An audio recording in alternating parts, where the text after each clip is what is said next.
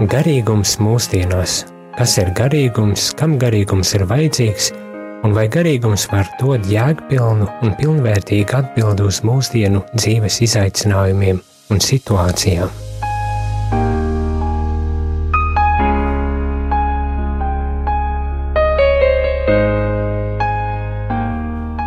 Labvakar, rādījumā arī klausītāji!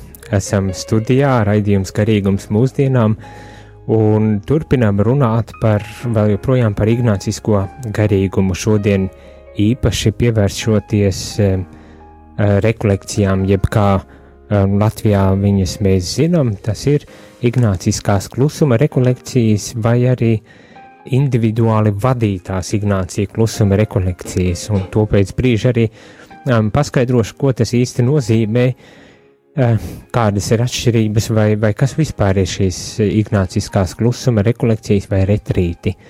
Un kā parasti studijā esmu es, Jēzus Priesteris Jānis, un man ir arī sarunu uh, biedre, um, uh, kompaņoni vai kā lai pasaka, un tā ir Tāņa, bet es arī lūkšu varbūt tās pašā sākumā, pirmais, pirms mēs dodamies tālāk un uh, runājam par rekolekcijām, varbūt tās nedaudz var pastāstīt par sevi, kas tu esi, ar ko nodarbojies un, un, un kā tu esi nokļuvusi pie ignāciskā garīguma un, un, un, un rekolekcijām. Nu tā īsi varbūt tās lielos vilcienos varētu tā teikt. Mm. Sauc mani Taņa, uzvārds Arro, un um, man ir 58 gadi. Ļoti izsmalcināti. Lai būtu priekšstats. Un garīgo klusumu nedēļu, tieši nedēļu. Mana prakse pieredze ir, kur ap 10, 12 gadiem. Nodarbojos darbā, man ir grāmatvedes amatā strādāju nu jau visu, jau laikam 25 gadus. Tas labs laiciņš grāmatvedībā. Jā, Uzticīgs grāmatvedis. No tās dienas, kad es pirmo reizi nokļuvu uz rekolekcijām, tagad mana dzīves stāja laikam mainījās. Tad, kad es pirmo reizi tiku uz tam rekolekcijām 2004. gadā. Es biju precējusies, sieviete, trīs bērni un, nu, un jaunākam bērnam, dēlam bija tikai četri gadi un jādomā, nu kā tur vispār var laisties kaut kur projām no ģimenes, bet laikam tur ir tā saprašana no vīra puses, ka tas man ļoti vajadzīgs. Bet var prasīt, eh, kas tas bija, kas pamudināja, kāpēc vajadzēja? Jā, varbūt es uz priekšu aizskrēju, jā, bet vispār, laikam arī, kā es dzirdēju, dažiem jau, kas saskarās ar grāmatu garīgie vingrinājumi, jo principā tas bija, kad es uh, ar ģimeni mēs kristījāmies 1998. gadā, un tas bija tas, iegāju baznīcā, jauniekristieties, un tāda sajūta bija, ka baznīca pati pastāv, un mana ikdienas dzīve pati, nu, nav nekādas saskarsmes, kur tad ir ikdienā Dievs. Un tas man kaut kā, nu, nepatika.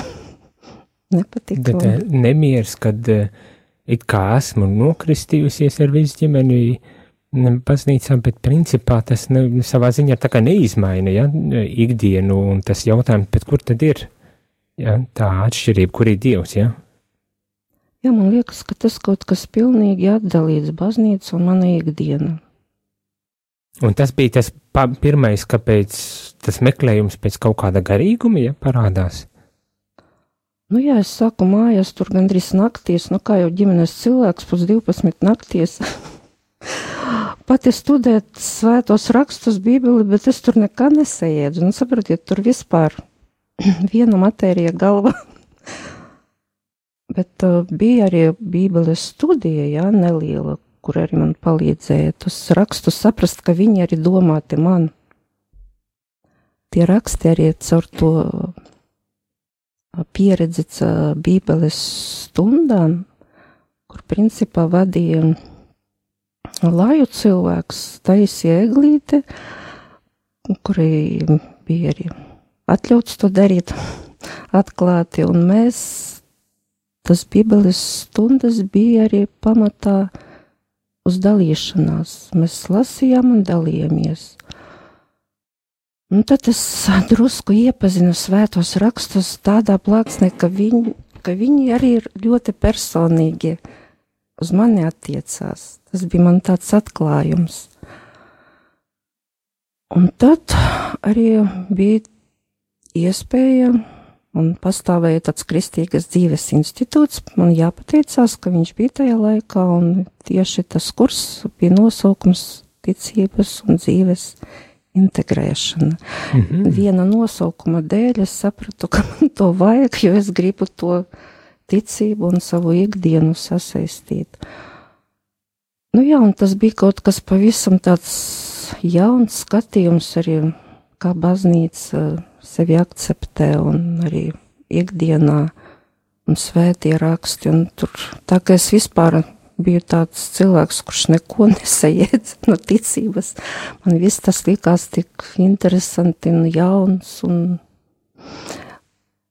Tā, tā, tā, tas, tas ceļš diezgan ātri arī attīstījās, vai ne? Jā, uzreiz tāds piedāvājums bija, un es atsaucos, jo tajā laikā kristījās tā, kā tur gāja ar lielām grupām, ar klasēm, nu visi, un es negāju. Es nesapratu, kāpēc man jāiet kamēr man tā personīgi sirds nebija aizkārta, ja, un es teicu, jā, es iešu. Ģimene visi pārējie neko, neviens nebija kristīts, un es teicu, es iešu, es gribu, un viņi pārējie saka, mēs arī gribam, un vīrs un meitas tur bija, kaut viņas man ar pašas prasīja, viņam bija 13, 15 uh, gadu jau, un kāpēc mēs neesam kristīti, es teicu, nu, tas nevaru atbildēt, ja man pašai nav atbildes. Jūs varbūt pašas kādreiz saņemsiet atbildi. Nu jā, bet tā es sajūtu to sirdi, ļoti spēcīgu vēlēšanos saņemt to kristību, sapratu, ka Dievs ir. Es viņu arī gribu satikt savā dzīvē tā personīgi, laikam. Tā personīgi satikt Dievu, arī pēc tam, kad, eh, kad baznīcā ir noticis jau tāds oficiāl, oficiāls rits kristības vai kļūstot par baznīcas, katoļu baznīcas locekli, vai ne, bet tad, tad tā atšķirības starp šo it kā postulātu, ka tu kļūsti par uh, kristieti un, un, un, un baznīcas locekli un tā uh, disonances starp to, ka ikdienās dzīvē jau īsti tas neko neizmaina un nekādā veidā nav jūtama tā kristīgā um, pārliecība un baznīcas klātbūtne tajā ikdienas dzīvē, vai pareizāk, laikam, dieva klātbūtne ikdienas dzīvē, uh, liek meklēt kaut ko tālāk, vairāk, un tas beigu beigās novad pie ignāciskā garīguma tajā laikā pie kristiskās dzīves institūta. Nu jā, tur pamazām tāds cits skatījums uz baznīcu, ka tas viss notiek arī baznīcas ietvaros. Tas nav, es sapratu, ka tas ir baznīcas sastāvdaļa, ko tur arī pasniedz un atklāja. Un tad tālāk arī nu, bija tie lieli meklējumi, laikam, jo man bija ap 40, man bija 38, tas laikam vecums, kurš nu, viņš ļoti sekmē to meklē jēgas, kāpēc arī kristība bija, nu, vajadzēja saprast dzīves jēgu principā. Jā, Priekš, kam es dzīvoju, jā, un mums ar vīru vienādi bija tā, mēs meklējam dzīves jēgu, vai tiešām tur dzemdēt bērnu, uzcelt māju, iestādīt koku un, un, ielikt, un ielikt tevi kapā. un, un izrādās, ka nē, tā tas nav. Ja? Ka jābūt kaut kam vairāk. Nu, vai tur vēl stiecies vēl pēc kādam materiālam lietām, lai būtu tā prestīža stāvoklis kāds sabiedrībā un uz tevi skatītos kā uz cienījamu cilvēku, bet ja tev nav, nu tad neesi tāds cienīgs vai kā. Ļoti labi. Varbūt tās te mēs varam arī likt tādu mazu muzikālo pauzīti, lai, lai eh, pārdomātu, kas tika teikts. Man likās, eh, ka ļoti, teikt, atklāti un, un, un, un, un brīvi par šo tēmu, kas varētu būt ļoti eh, saistoši ar citiem radioklausītājiem, klausoties šajā stāstā, ka tas nav tik unikāls. Nu, bez aizvainojumiem, tādā ziņā, ka ik viens meklē, e, principā, jēgu un ik viens tiec pēc kaut kā vairāk kā tikai um, um, to, ko mēs varam redzēt, vai eh, tas, kas mums ir jāizpild savā, savā dzīvē, ne, nemazinot arī galu galā mhm. ģimenes vai, vai bērnu radīšanas vai darba vai koku stādīšanas un tā tālāk jēgu un nozīmi, ne, bet, bet tomēr redzēt kaut ko vairāk, bet par to vairāk un kā tad tur tālāk ir gājis pēc īsas eh, muzikālas um, pauzītes un, Un, un tad atgriezīsimies, lai turpinātu runāt par uh, rekolekcijām un to nozīmi jēgu un, un kā tas var būt noderīgs ikvienam no mums, gan radio klausītāji, gan arī Taņai, daloties īpaši ar, ar savu pieredzi. Two, three, four. Oh.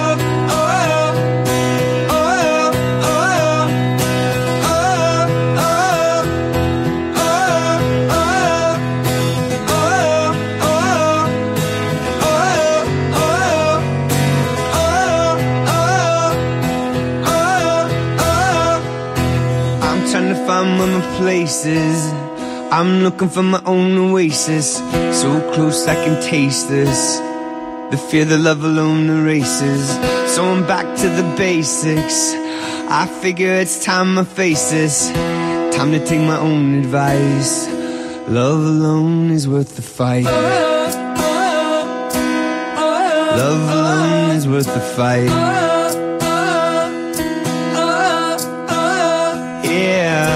Never thought I'd come to this But it seems like I'm finally feeling to this. The funny thing about a name is You forget what the reason you are playing the game is. And it's all an illusion A 21st century institution. So I'm headed down the open road unknown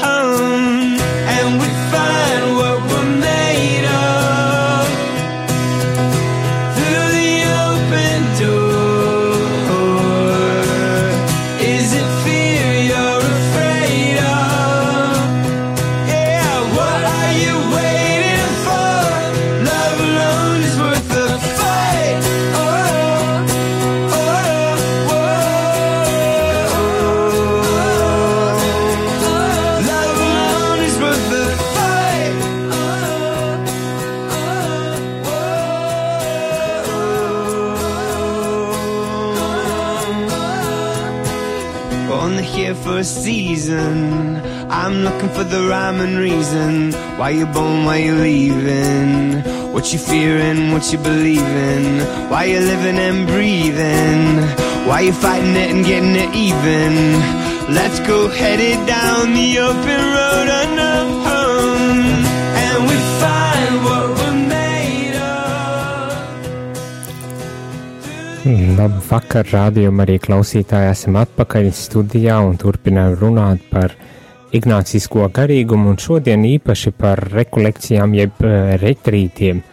Uh, un uh, tā saucamiem ignācija klusuma, jeb individuāli vadītajām ignācija klusuma rekolekcijām. Un ar mani priesteri, jezuītu priesteri Jāni studijā ir Taņa, kura ir jau uh, ilgu un daudz pieredzējusi e, ignāciskajā garīgumā un gājusi daudz un dikti rekolekcijas un garīgo līdzgaitniecību pavadīšanu ir gājusi un, un, un tas, tas dzīves stāsts, kā nokļuvi līdz uh, rekolekcijām, līdz ignāciskajam garīgumam ir tāds ļoti, kā teikt, ierasts, nu tāds, ar ko ik viens, principā, kādā posmā savā dzīvē saskaras, vai ne? Tev tas bija ap 40 gadiem meklējot um, lielāku, dziļāku dzīves jēgu un, un uzejot savā ziņā šo uh, programmu Kristīgās dzīves institūtā, kā savienot ikdienu ar, ar ticību, ja integrēt uh, ikdienu ar ticību.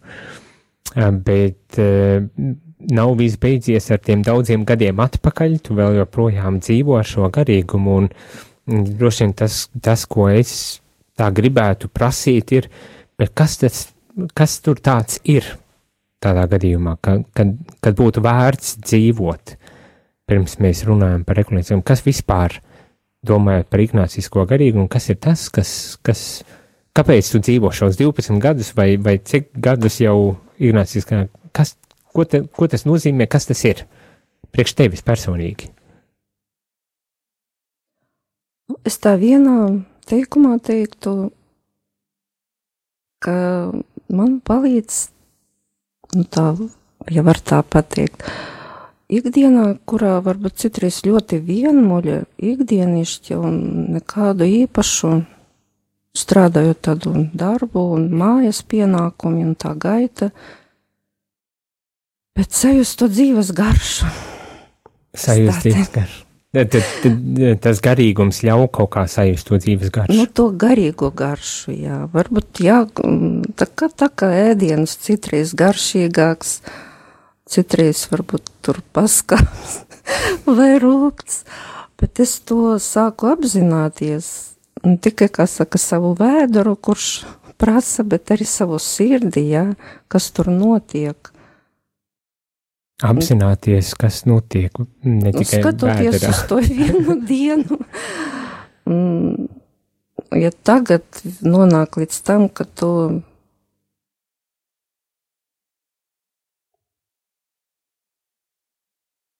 skaties uz to dienu, un tu vari tikai ar sirdi teikt, jā, tu esi klātesošs manā dzīvē, un, un kas var būt vēl lielāks? Bet tas ir tas, ko tava sirds jūt un prāts. Viņš saka, jā, tā ir. Bet, protams, tas bija ceļš. Nu, es nevaru teikt, ka no pirmā tur uh, gājiena uz tām rekolekcijām es aizbraucu. Es biju, protams, pirmās rekolekcijās kā pirmā mīlestība. tas bija kaut kas wow!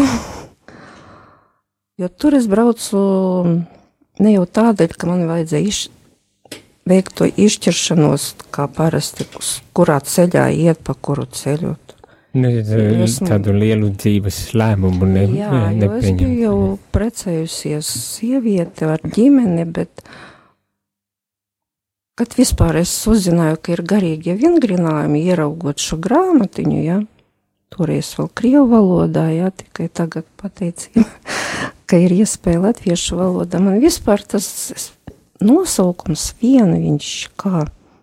Es līdz šim vingrinājos tikai fiziski, bet var vēl arī garīgi. Tas bija kaut kāds tāda pieeja, garīgie vingrinājumi, kaut kas ar ticību saistīts.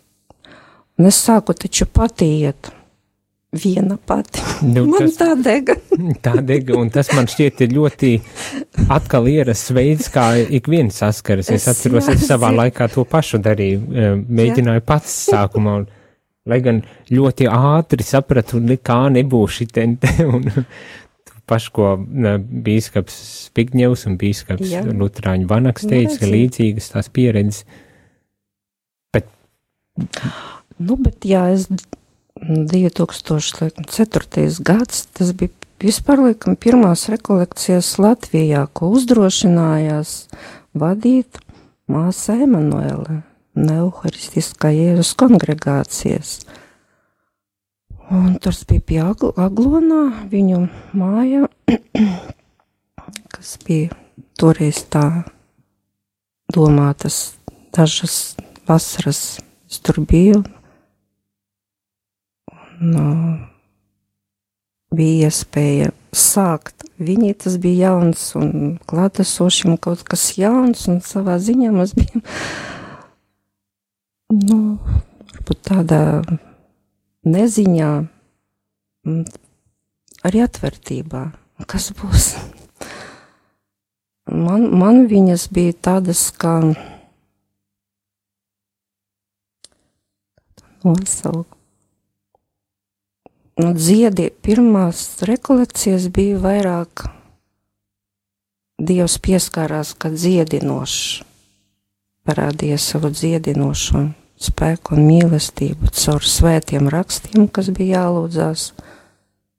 Es biju vispār pārsteigta. Un, un, un tā varbūt tās, lai klausītājiem būtu saprašana par kā tad šīs rekolekcijas droši vien daļa zina, bet daļa arī nezina, nu, ka tās rekolekcijās principā ir tiek pavadīts klusumā, kas nav vienkārši tāda blakne, bet principā pamatlieta, ka tu pavadi klusumā, bet nevis vienkāršā tukšumā, bet gan uh, attiecībās ar Dievu, lūkšanā, jeb meditācijā, kur tiek piedāvāti Bībeles teksti, dažādi no vecās jaunās derības, pārsvarā gan jaunā derība vairāk, vai ne? Un, un, un tu pavadi tos trīs līdz piecus periodus, jeb stundas aptuveni, um, um, tādā individuālā klusā meditācijā, kur tu piedzīvo Dievu. Un tas bija tas kaut kas wow, tas dziedinošais šajā, šajā pieredzē. Laikam man iekšā ļoti gribējās ļauties tam klusumam un, um, un ļoti gribējās pavadīt dabā, tur nu, pilnīgi gandrīz mežā, ezers blakus. Un, laikam kaut kur ļoti sirds vēlējās, un es ļāvos, jo norādījumi bija tādi, nu, man Varbūt labi, ka man nebija lielas pieredzes lūkšanas dzīvē, bet bija savas jau apņemšanas, rožu kroni lūgties un visu to teica nolikt malā. Pat tieši tā, un to parasti tā, vai nesaka, ka. Visādu grāmatu lasīšanu varbūt gribās tur garīgi vēl smelties. Nu, iesaka to nedarīt. Nu, vismaz pirmajās reizēs. Nu, es nolēmu, te varbūt tādai paļāvībai, ja es tur nelūkšos par kādu rožu kroni, nu, tas cilvēks jau nebūs bez tas lūkšanas galīgi tur sabendēts. Un tā ļaušanās arī klusuma brīžiem starp lūkšanām. Savā ziņā varbūt es arī gribējās lasot arī garīgo literatūru, kas ir tā atpūta dievā. Tas ir tas brīdis, kad tu piedzīvo, tu esi klātesošs turpat dabā ar Dievu un tu atpūties, bet jo lūkšana tas ir jau tāds aktīvāks laiks, kad tu ar savu brīvo gribu atdodi sevi Dieva rokās, mhm. lai viņš dara, lai viņš dara to darbu, ko viņš grib izdarīt manī. Jā, jā jo galu galā arī Dievs ir klātesošs jebkurā brīdī. Tas nav tikai tad, kad es lūdzos, vai ne? Um, ar brīžos, kad es atpūšos, kad um, varbūt tas rekolekcija laikā aizēju uz ezeru, lai nopeldētos, vai iziet pastaigāties, vai vēl kaut kur pie dabas, vai vienkārši mm, atpūstos, pagulēt, pasnaustu diendus, ko regulārajā dzīvesveidā nevienmēr droši vien, kad var iegūt, bet Jā. tas, kad lūkšanā, tas ir tas laiks, kad ļoti apzināti es veltu, lai, lai veidot šīs attiecības arī ar Dievu, lai būtu ar Dievu, lai ļautu viņam darboties manī arī tādā ļoti apzinātā veidā. Lai gan, ka nevienmēr vieglā veidā arī jāatzīst. Nu jā, jo nu tagad, kad es braucu atkal katru gadu, tas jau ir, un pat dēls prasa, kuram 17, vai tu tiešām tur atpūties? Taču tik daudz jālūdzas. Viņam liekas, ka tas nav tik, tik vienkārši atpūta, kā viņš iedomājās. Saku, bet man tas jau ir vajadzīgs kā dzīves mana sastāvdaļa, bez kuras es nevaru nu, kā, dzīvot. Jā, kā, kā teica, lai spētu to dzīvi izgaršot, ja? Ko, tā, tāda nu, bija jā, tā frāze. Tas, tas gāja pamazām, jo Tomēr tas pamats lūkšana ir svētie raksti, ja, kuri pēc tam sāk lūgties nu, katru dienu, bet tas nebija uzreiz katru dienu.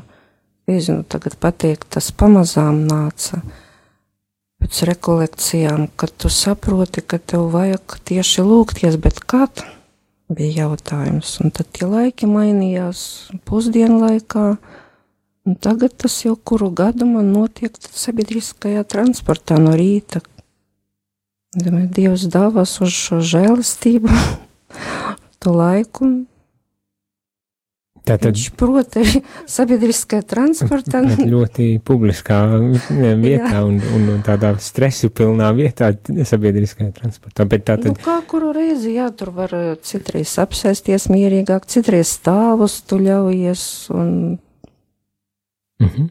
bet, bet tā lieta, es tā saprotu, ir, kad eh, tāda bija šīs rekolekcijas, um, kas izklausās, ka bijušas ļoti labas un, un skaista pieredze, bet kas tātad nepaliek vairs tikai rekolekcijās, tātad šajās septiņās, astoņās um, dienās, ko es pavadu klusībā kaut kur laukos, latgalē vai, Mhm. vai kur citur, bet ka tā pieredze, kas ir piedzīvota, ka to pēc tam var arī pielāgot ikdienas dzīvē un nepazaudēt to, kas tiek iegūts eh, šīs nedēļas laikā, vai ne, tas klusums, tas miers, kaut kādas citas lietas, un arī galu galā, nu, varbūt tās citāds veids, kā lūgties, ja meditācija kā tāda tiek paņemta jau pielāgot ikdienas vajadzībām dzīvei, situācijām.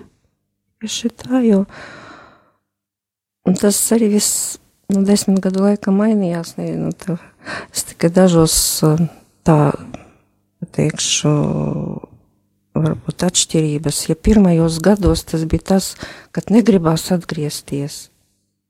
Mhm. Gribās tur palikt, vēl tik labi būt, ka paliek, bet jāatgriežas un tāds wow, bēdīgs. Nu, to daudz arī citi liecināja.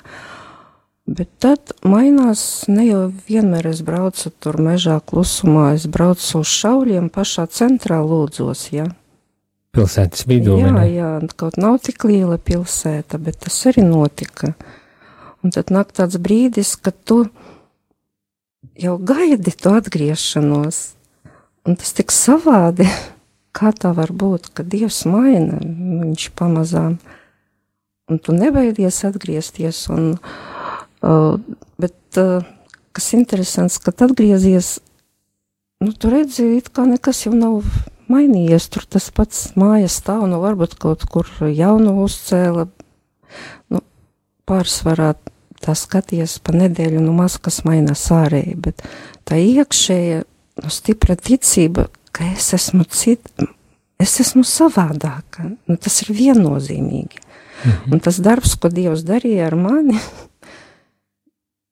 nu, viņš varbūt arī nav tik uzreiz nav, neatklājās, bet tajās situācijās, kad nāk ikdienā, pēc tam dzīvē, es protu ieraudzīt, ka es savādāk reaģēju uz viņām, kur es ar, varbūt biju nepacietīgāka, es paliku pacietīgāka un mierīgāka un atvērtāka un nebeidos tā, varbūt no priekšniekiem, kā agrāk.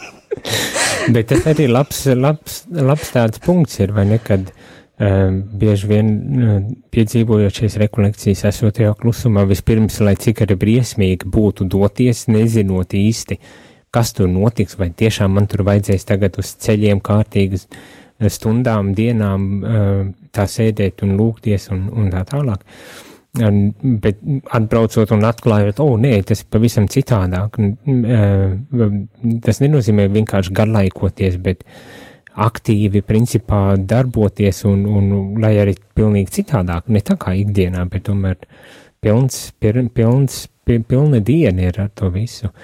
Un, un tā pieredze, o, tagad man jāiet, jābrauc atpakaļ mājās, atpakaļ savā ikdienā, atpakaļ steigā, stresā un problēmās un, un izaicinājumos. Bet arī tā, tā atziņa, kas tev nākus pēc gadiem, ir, kad principā pat gribas atgriezties, jo tas jau nav nekas briesmīgs, jo es esmu jau citādāka, vai ne? Mm -hmm. Man ir citādāks skatījums, citādāks pieejams, nav jābaidās, principā, no tā, ko ikdienā bieži vien uh, sastopam, kas varētu būt pietējoši. Un tā man šķiet tāda laba atziņa, vai ne, kad, kad tīri praktiski uh, arī kāds tas labums uh, no tām rekolekcijām, ja tā varētu teikt.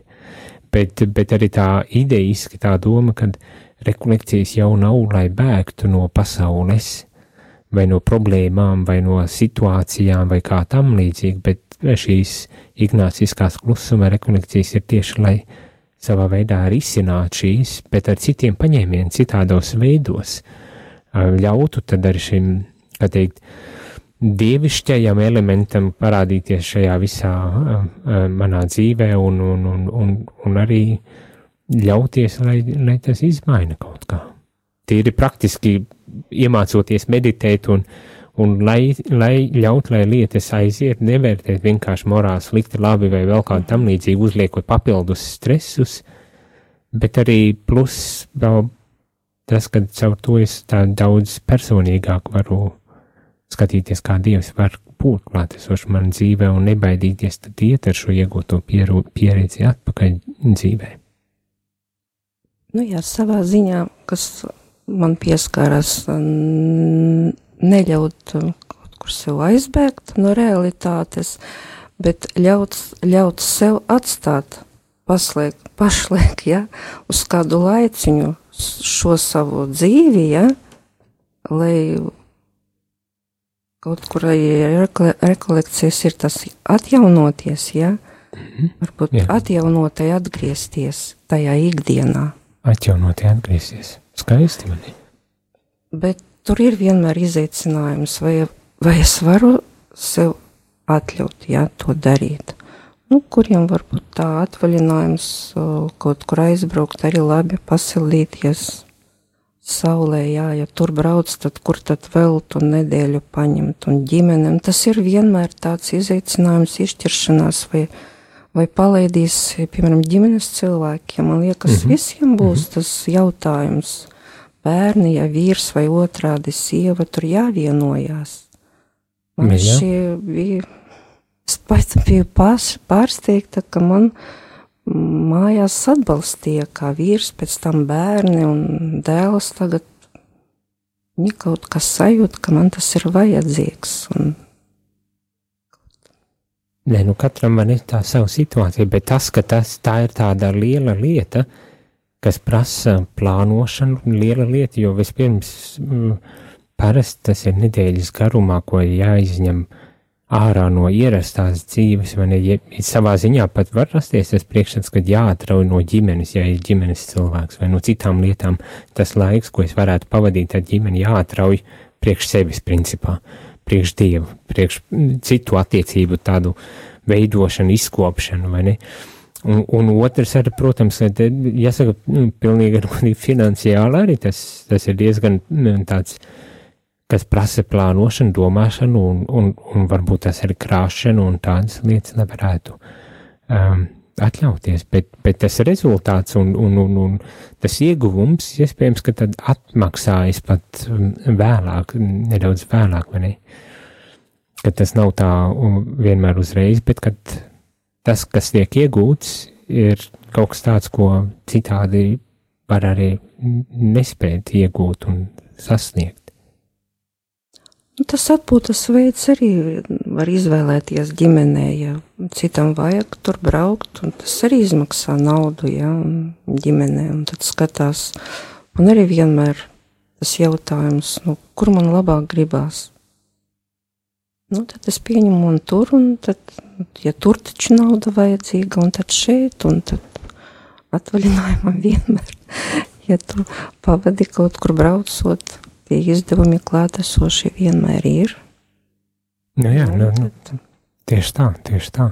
Bet, nu, katram ir jāskatās un jādomā par šo lietu, kā grib, kādas ir tās prioritātes un, un lietas. Un, un galu galā arī, nu, kad pienāk tas laiks, tad arī atrodas gan laiks, gan līdzekļi, gan iespēja doties uz šīm rekolekcijām. Un, un gūt arī šādā veidā. Nu, es tā vismaz pieļauju, ne tur nemēģinot izanalizēt visus sīkumus uh -huh. un mhm. pateikt kādam, o, tu tāds, tu tur neatlicināji laiku vai, vai, vai atkal otrādi, tu tur pārāk daudz, vai katram ir savas situācijas un, un tā, bet tas, tas, tas galvenais ir, kad ir iespējams, kad ir uh, garīgums un ir, ir iespēja citādāk arī uh, um, dzīvot garīgu dzīvi un citādāk veidot attiecības un citādāk to ikdienu padarīt um, jēgpilnāku ar, ar, ar šādu, um, šādu lietu, šādām rekolekcijām. Bet es tā skatos, mēs jau diezgan daudz esam runājuši, tad jāpaņem atkal muzikālā pauzīte, lai pēc brīža nākt atpakaļ un turpināt runāt par rekolekcijām, un, un man pat gribētu teikt, kas tad tas jautājums, kas tad tur ir tāds, kas to dod, to, to, to jēgu un to vērtību šī, šī veida rekolekcijām, bet to jau tad pēc maza mirklīša.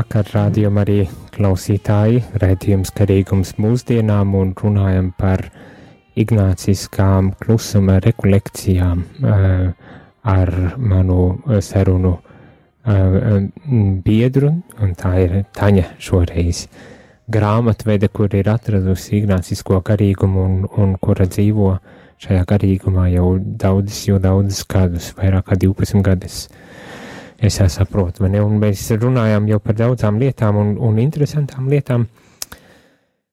Man tā, tas, tas, kas man tā šķiet, protams, ka es kā jēzus, man gribas teikt, laikam pilnīgi objektīvs arī nevaru būt, lai, vai ne, jo esmu iesaistījies šajā visā projektā un es domāju rekolekcijās un ignāciskajā garīgumā, jo man pašam, mani pašu tas uzrunāja savā laikā, un kas beigu beigās pat atveda pie jezuītiem, lai kļūtu pats par jezuītu, un šobrīd, cik, cik jau es māku, saprotu un spēju, tad arī mm, dod tālāk šo garīgumu, gan organizējot un vadot rekolekcijas un tā tālāk.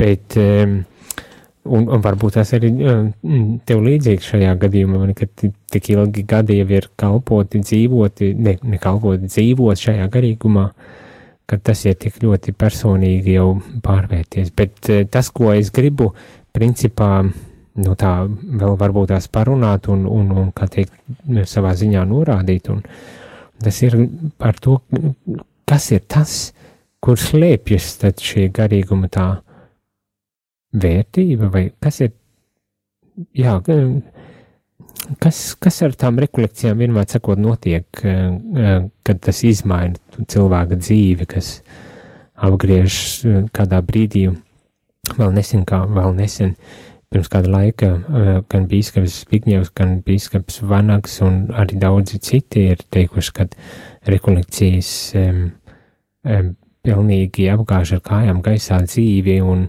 un saliek to atpakaļ pa vietām un dod pilnīgi citu skatījumu un jēgu un, un virzienu dzīvē. Nu, tā ļoti radikāli, kaut kā es, protams, savos vārdos to, to ietērpu. Atceros savā laikā, kad gāju 30 dienu rekolekcijas, tad man šķiet kādi no maniem kolēģiem Anglijā kaut ko teica, tā doma bija tāda, ka bez maz vai izjauc tavu ticību un pēc tam saliek to atpakaļ, bet jau citādākā, ja tā var teikt, citādākā veidā, nu tādā ziņā, kad tiek dots pamats, kārtīgs pamats, ticības pamats, uz kā var balstīties, ejot tālāk dzīvē un arī pieņemot lēmumus un, un, un, un dodot virzienu savai dzīvē, jo galu galā šīs rekolekcijas tā pamatdoma jau arī ir, vai ne, vismaz sākotnēji ir bijusi no tādu dzīvē būtisku jautājumu izšķiršana, um, izlemšana, pieņemšana, ne tikai, protams, bet tas apgalvojums ir, kad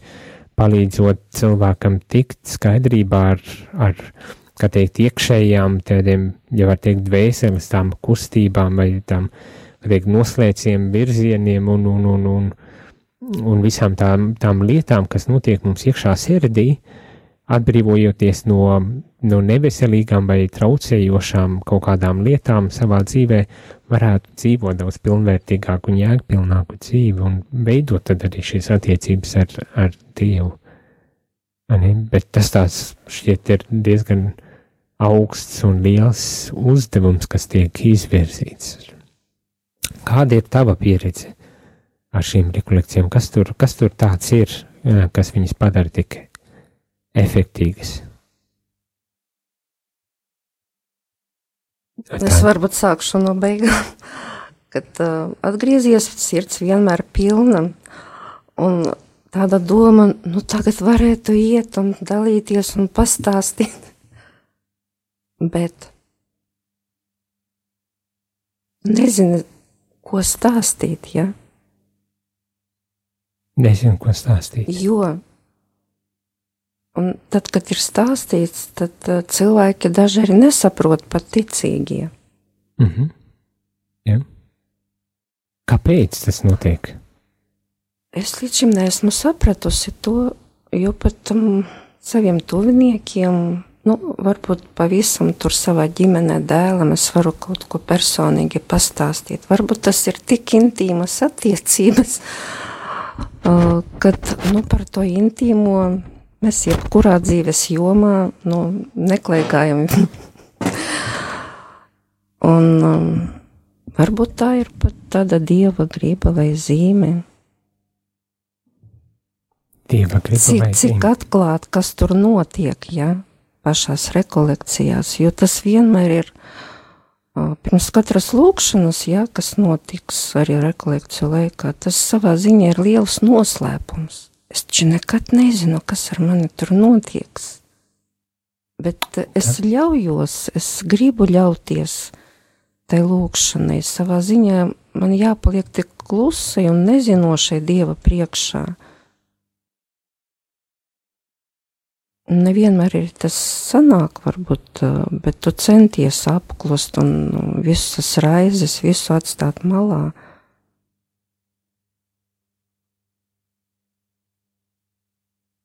Atstāt malā un. Nu, to, ko tu varbūt arī minēji, tad nu, kā Dievs darbojas dvēselē. Ja tu varētu, nezinu, filmu uzņemt, vai kur, kurš varētu tur ieiet un parādīt dvēseles kustības, jā, bet mainās arī savā ziņā arī prāts, bet kā tur mainās, nu mēs taču, vai spējam mēs to ieraudzīt. Bet tas tādi, jā. Bet uh, tas rezultāts, ka tu paliec tomēr brīvāks kad tu atgriezies, tu pēc tam tajās situācijās, ka tu iekšēji sevi novēro, tā var teikt, ka tu savādāk saki, sāc tur rēģēt vai tos pašus lēmumus pieņemt, vai pret cilvēkiem arī attiekties vai runāt.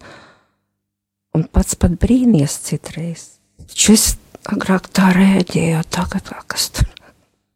Un tad, tad sanāk, ka principā var to, to izmaiņu savā ziņā novērot to rezultātu efektu, vai, vai, vai var teikt, augļus pēc tam rekolekcijām, bet to pasniegt un paskaidrot citam cilvēkam ir diezgan grūti.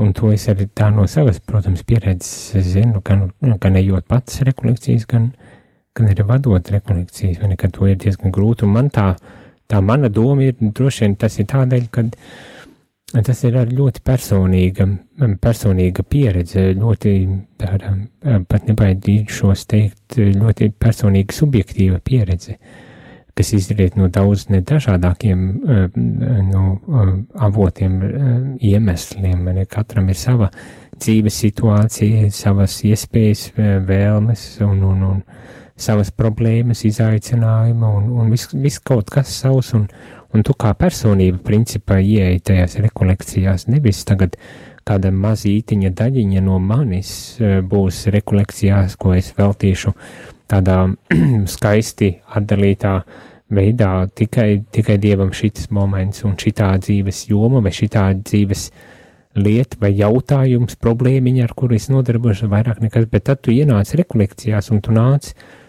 ir reiz atvērts un, un, un, un gatavs, tad tu nāc principā ar visu, pat arī ar tām lietām, kas varbūt tas nevienmēr ir tik labi apzinātas un, un, un ne tās lietas, kuras vienmēr pat gribētos risināt. Un, un ja tu tā atvērtībā, brīvībā meties tajā piedzīvojumā, kas ir ignāciskās klusuma rekolekcijas, tad tas rezultāts var būt pārsteidzošāks, tāds, ko nevienmēr var izstāstīt un paskaidrot cilvēkiem, jo tas ir ļoti dziļa personīga pieredze. Dievs jau, arī gribas teikt, tā nedarbojas katrā cilvēkā pēc kādiem šabloniem, bet viņš ar katru cilvēku, ko viņš kā baznīca māca, radījis unikālu, viņš arī unikāli ar katru uh, darbojas un komunicē ar katru unikālu, un arī tas rezultāts būs unikāls. Tie ir lietas, kuras var pateikt un, un, un padalīties un mēģināt likt nojaust, ko tas varētu nozīmēt katram, vai ne, bet tā dziļi tikai tad, kad es to pats esmu piedzīvojis, es to tikai tad varu arī, kad teikt, saprast. Bet tas laikam jau tāds, kā teikt, cik daudz mēs vispār varam kādam paskaidrot savu pieredzi un, un likt to līdzvērtīgi novērtēt un, un, un apzināties. Tas laikam tāds lielāks, pat vēl lielāks jautājums, ko nav tik viegli atbildēt. Es liku aizdomāties. Es teikšu tā, ka vispār ikdienā ļoti maz arī cilvēku, ar kuriem var dalīties par kaut ko ļoti personīgu. Tā ir. Vispār ar, nu, kā mēs savā starpā, cik daudz ar kuriem man darbs, darbā man jādarbojās. Grāmatvedības jomā ģimenē citi pienākumi, citi darbi jā, jāiet un attiecībās tur ar draugiem. Un, nu, es tagad satikšos, tie tu zini, es biju. nu, es teikšu, nevienmēr cilvēki gatavi pat Jā, es arī. To klausīties un vispār iedziļināties. Viņiem varbūt pat tas neinteresē, bet. Mm, jo nu, mans visam. Kāpēc man to vajag tagad katru? Un tas ir formācijas ir jautājums Ignāciskā garīgumā. Bet um, vismaz manī sirdī vajag uh, vēl palikt tādā klusāk, ilgāk, klusākā laikā, lai satiktos tieši ar Dievu kā mīlošo Dievu. Mm -hmm. Jo kāpēc es tā esmu novērojusi arī pēc tam, kad es atgriežos no rekolekcijām, un bija arī tāds uh, gads, kad bija tēvs Aļģis vēl, un viņš vadīja un bija iespēja braukt ar viņu uz mājām, atgriezties uz Rīgu. Viņš kā pieredzējis jezuīts, mēs ieša, iesēžamies mašīnā, un viņš uzliek radio divi šlāgerus latviešu, ja? Un brīnumā kārta es klausos, bet šis dziesmas taču visas ir par mums. Un tad visās tās dziesmās, ko cilvēki sacer par mīlestību, vīrietis uz sievieti un atkal Es tur redzu to pašu, tā, to mīlestību, ar kādu Dievs mums mīl. Un tas ir tāds pārsteigums, kā, kā tas līdz šim nu, ne, nedzirdēju. Nu, tur cilvēki izdomā jā, jā, atkal jā. savas. Bet te atgriežoties no šīm rekolekcijām, tev ir kā atvērās. Atvērās kaut kas, atvērās. Atvērās tas, ka tu vari sadzirdēt tajās arī dziesmās ko cilvēki cildina tur savā sirdī mīlestību, ka tā ir mīlestība tā, tādā veidā arī Dievs mums arī mīl, ka viņš caur to mūsu cilvēcisko valodu arī runā uz mums. Mm -hmm. Mēs varbūt mums slāpst pēc cilvēku mīlestībām, jā, un tas arī ļoti labi, un kā jau Dievs arī parāda mīl, bet pats arī Dievs mīl mani tā. Un ļoti cilvēciskā veidā dažu brīdi, vai ne? Un, nu, tāpēc. Man arī tas, tas elements, tas aspekts, vai ne, kad uh, ikdienas dzīvē nav uh, bieži cilvēki, ar kuriem var runāt par šīm tādām dziļākām sirds lietām. Ne tikai tādēļ, ka nu, nesapratīs, jo vienmēr ir kristieši vai, vai citādu konfesiju vēl kaut kas, bet Nu, arī tādi, ka ar pašiem kristiešiem nevienmēr tas varbūt tās interesē un saprotams ir, ne? bet kāpēc es to arī izceļu, jo rekolekcijās ir tā saruna arī um, ar garīgo līdzskaitnieku pavadītāju um, um, līdz stundai dota, kur var izrunāt uh, kādas lietas un, un risināt. Bet pamatu pamatā tas, protams, jau nav tagad par runāšanu vien, tas ir par uh, citādu uh, dziļāk tādu skatījumu veidošanu, kas notiek gan caur tātad šīs meditācijām, klusumu, un arī tādu sarunu, kur sarunu ar garīgo pavadītāju, kurš netiesā, kurš klausās, kurš neizvērtē tagad pozitīvi, negatīvi, labi, nelabi vai kaut kā tam līdzīga, bet klausās vienkārši un mēģina sadzirdēt, kā tad Dievs mani konkrēti vada šajā, šajā situācijās un brīžos. Un tas man šķiet ir ārkārtīgi skaisti un būtiski un svarīgi, un man liekas, tas ir tas arī, ko ignāciskais garīgums var dot principā cilvēkiem, un, un, un arī caur šīm rekolekcijām var dot cilvēkiem. Bet es tā skatos, mums ir laiks iet uz beigām. Sirsnīgs paldies, Taņa, tev par, par sarunu, par to, ka tu uzdrošinājies dalīties par arī personīgu tādu pieredzi un lietu. Paldies, jā, jums arī klausīties. Un, un, un vēlēsim radio klausītājiem visu to labāko, skaistāko un, un varbūt tās pat arī piedzīvot pašiem ignāciskās rekolekcijas, ja tāda ir vēlme un, un vajadzība. Tā droši vien jāpasaka arī, kur tad var to informāciju meklēt par pieeju, un to var internetā, piemēram, Facebookā, mājas, mājaslapā vai ne jezuīti.lv vai kur citur skatīties un meklēt tādu lietu. Bet nu tiešām laikam ir pienācis laiks atvadīties, novēlēšu skaistu nedēļas nogali, prieka, miera un, un, un, un atpūtas pilnu nedēļas nogali visiem radio arī klausītājiem un tikšanos nākošajā e, reizē. Garīgums mūsdienās kas ir garīgums, kam garīgums ir vajadzīgs, un vai garīgums var dot jēgpilnu un pilnvērtīgu atbildi uz mūsdienu dzīves izaicinājumiem un situācijām.